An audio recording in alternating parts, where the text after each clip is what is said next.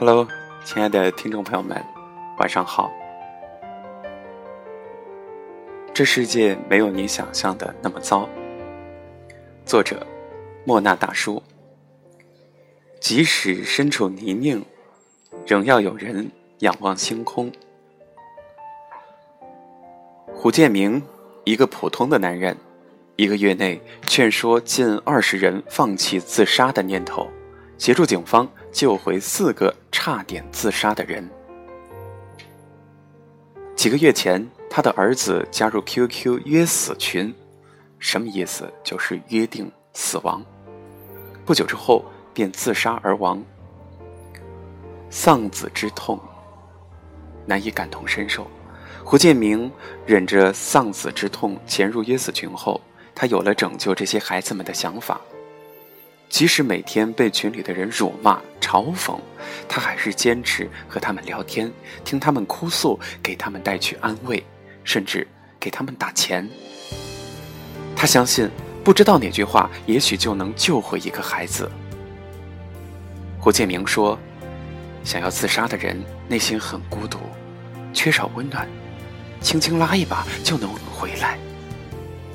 比冷漠更可怕的是无视冷漠，比死亡更令人绝望的是没有人告诉他们活着的意义。”九月十二号，峨眉山景区又一名男子跳崖。频发的跳崖自杀让我想起了心理学中的维特效应，起源是歌德的著作《少年维特之烦恼》。该小说讲述一名青年男子因失恋而自杀，却导致当时欧洲近两千起自杀事件，几乎均为模仿书中男主角。维特效应就像情绪上的流感，如果围观者大肆渲染。对于一些徘徊在生死边缘的人，具有强大的暗示诱导性。我问过一个学心理的朋友，如何有效减少社会上自杀者的数量？他叹了口气：少报道，少围观，少骂街。这世界上大部分的恶性事件都有传染性，看的人越多，毒性越大。不如去传播正能量和社会温暖，别让他们有机会站上高台。不能选择风景，就改变看风景的心情。最近有读者跟我说：“叔，滴滴出事儿，跳崖自杀，各种遇害，我现在都不敢看新闻，觉得世界太糟了。”我回答：“你相信什么，就会看到什么。觉得世界越暗，其实你看错了地方。”有个故事，相信很多人都听过。老人有两个儿子，大儿子卖雨伞，二儿子卖墨镜。雨天的时候，老人担心二儿子的墨镜卖不出去；晴天的时候，又担心大儿子的雨伞没销路。于是他终日生活在焦虑和痛苦之中。其实，只要转换思维，雨天为大儿子开心，晴天为二儿子开心，烦恼便不存在。面对社会各类恐慌事件，我们也需要转换思维。滴滴出事，我不能不出门，但是我可以分享行程，可以提高警惕，可以换一种出行的方式。跳崖事件不绝，我没有办法阻止，但是我对抑郁症有了新的认识，也呼吁大家去关心身边的人。自如甲醛事件，很多人发现，并不只是租房才会有，多开窗通风，摆空气净化器，对自身健康更是重视起来。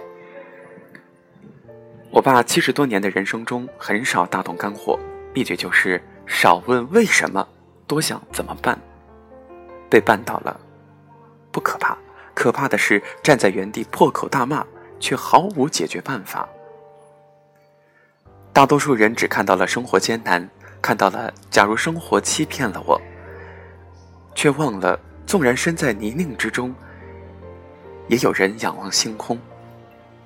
不知道大家还记不记得中国诗词大会第三季的总冠军是一名外卖员，名字叫做雷海为。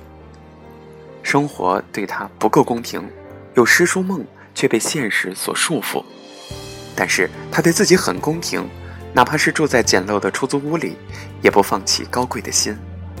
没钱买书，他就在书店把诗词全部都背下来，回到家中默写。送外卖途中，他也背诗，身体和心灵都不闲着。生活不止眼前的苟且，还有诗和远方的田野。只要心中有光，何惧贫瘠的土壤？再比如余秀华，是国内首位脑瘫女作者。在那个村子里，她出生时便脑瘫，走起路来摇摇晃晃，写字也很吃力。在无人问津的小乡村，巴巴的活着，每天打水煮饭。按时吃药，即便如此，他还是创造了无数动人的诗句。我请求成为天空的孩子，即使他收回我内心的翅膀。他出版了三本个人诗集，在北大开讲、赴美国交流，登央视舞台，被誉为中国的艾米丽·狄金森。有人说，生活是个怪圈，低谷比高地更容易开出花来。但我爸从小就告诉我，没有任何一种幸运是赏赐。这个世界有多糟都不要紧，重要的是把握好自己的人生轨道。一个读者曾留言给我，那年他跟家人吵架跑了出来，外面下着雨，他没带伞，在天桥上站了很久，中间竟有很多人劝他别想不开，快回家吧。还有一个阿姨说什么也要把伞给他，自己淋着雨跑回家。他说：“不记得当时的雨有多冷了，只记得心里很暖。是好心人让他更加确信了世界很温柔。”人民日报副总编在北大演讲时说：“我唯一害怕的是你们已经不再相信，不相信雪场有别于官场，不相信规则能战胜潜规则。”不相信风骨远胜于媚骨。有读者问：“我相信世界是美好的，为什么总有人说我太天真？”其实，不是你太天真，是他们忘了初心。世界上只有一种英雄主义，就是认清了生活真相后，依然热爱生活。